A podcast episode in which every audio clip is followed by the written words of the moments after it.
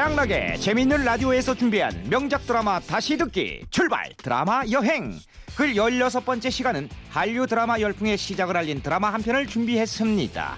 1997년 최진실, 안재욱, 차인표 주연의 추억의 드라마 별은 내 가슴에.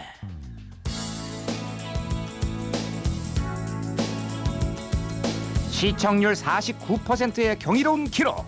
이 드라마의 남자 주인공은 원래 이 사람이었죠 안녕하세요. 차인표예요. 샤랄랄라랄라 여기선 준이란 이름으로 나오죠 하지만 드라마의 중간부터 이 남자로 주인공이 바뀝니다. 안녕.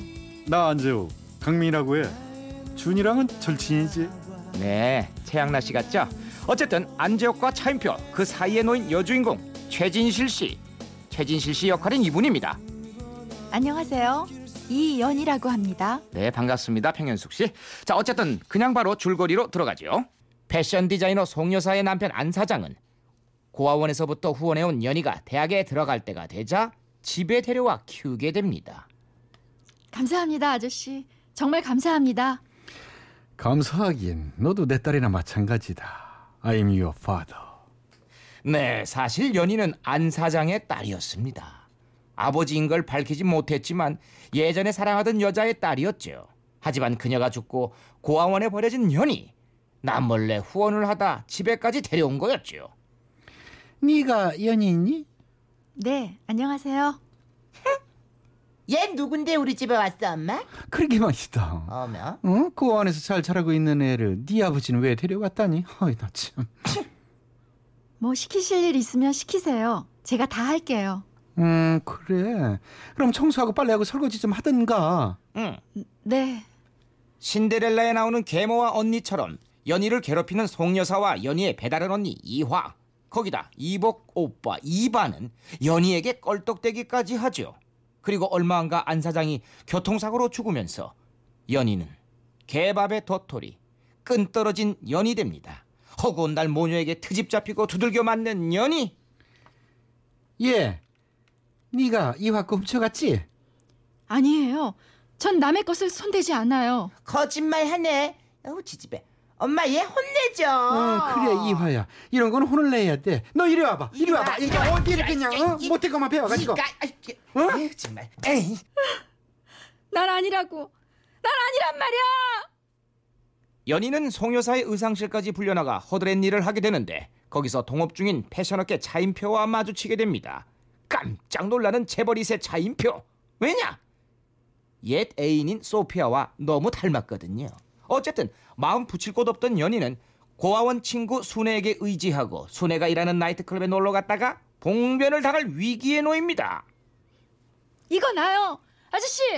왜 이러세요? 아, 같이 놀자고 같이 놀자 야 놀자 이리 와봐 야, 연기가 아닌 것 같죠? 그렇게 취객과 실강이를 하던 그 순간 우연히 마주친 준이와 강민이 취객을 때려눕히고 위기에서 연희를 구해줍니다. 못나? 그 여자한테 손대지 말라고 이야, 그만 때려요. 당시엔 참 멋있었지만 지금 보면 다소 충격적인 메뚜기 더듬이 같은 머리 스타일의 강민 안재욱이었죠. 정말 고마워요.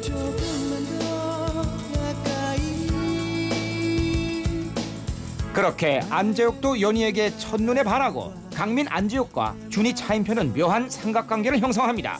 한편 투스타 장군인 강민의 아버지는 강민이 가수로 데뷔하는 걸 반대하죠.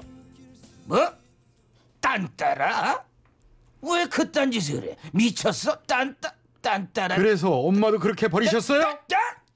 뭐 임마? 네. 옛날 영화 배우였던 강민의 생모. 강민은 강 장군의 외아들이자 서자였죠. 그런 갈등 끝에 강민은 군입대를 선택하고 면제인데도 자원 입대를 해서 힘겨운 군 생활을 시작합니다.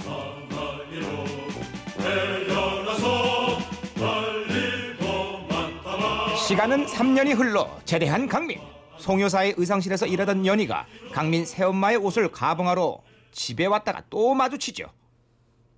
어? 그때 그 나이트클럽? 어? 반가워요 연희 씨 군대에 다녀왔는데도 연희의 이름을 잊지 않은 강민. 선수 중에 선수라고 할 수 있죠. 예? 거기다 집에 가려는 연희 앞에 외제차를 들이대며 이렇게 작업을 합니다.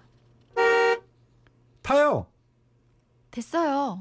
아 타요. 어차피 나가는 길이니까. 그럼 버스 정류장까지만 태워다 주세요. 네, 참 뻔한 작업에 뻔하게 넘어가는 연희.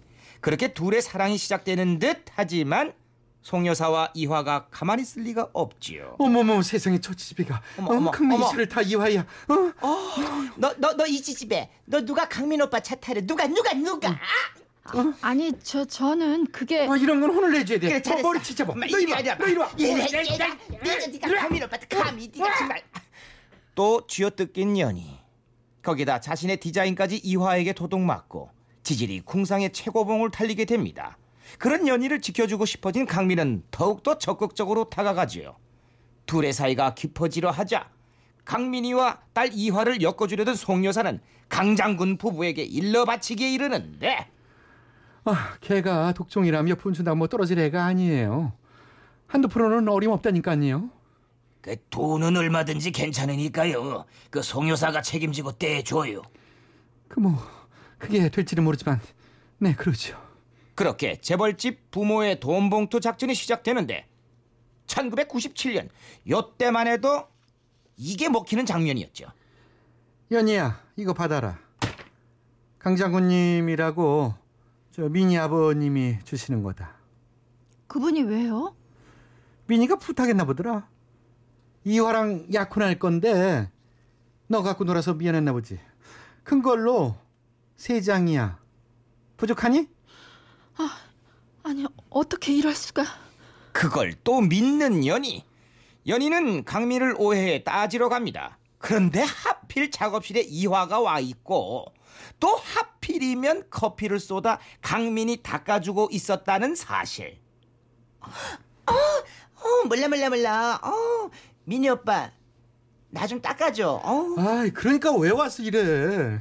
그렇게 오해는 오해를 낳고 급기야 돈 봉투를 떨어뜨리며 강민의 뺨을 힘껏 때리는데! 어떻게 이럴 수가? 어. 잠깐만 잠깐만 죄송합니다. 잘못 읽었어요. 자 다시. 강민의 목이 돌아갈 만큼 힘껏 뺨을 때리는 연희! 어떻게 이럴 수가? 어, 어우, 어우, 두 번이나, 어. 머리를 때려요. 여기서 잠깐. 드라마 별은 내 가슴의 OST 안재욱의 포에버 듣고 이 장면부터 다시 이어갑니다. 뭐 다시 김경식 전화네. 음악 주세요.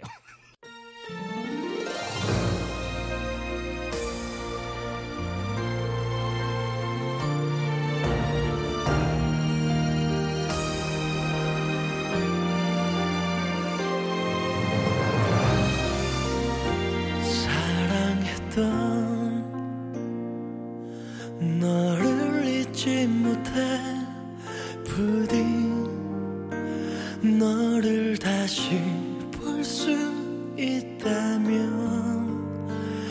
기다릴 수 있어. 잠시 멀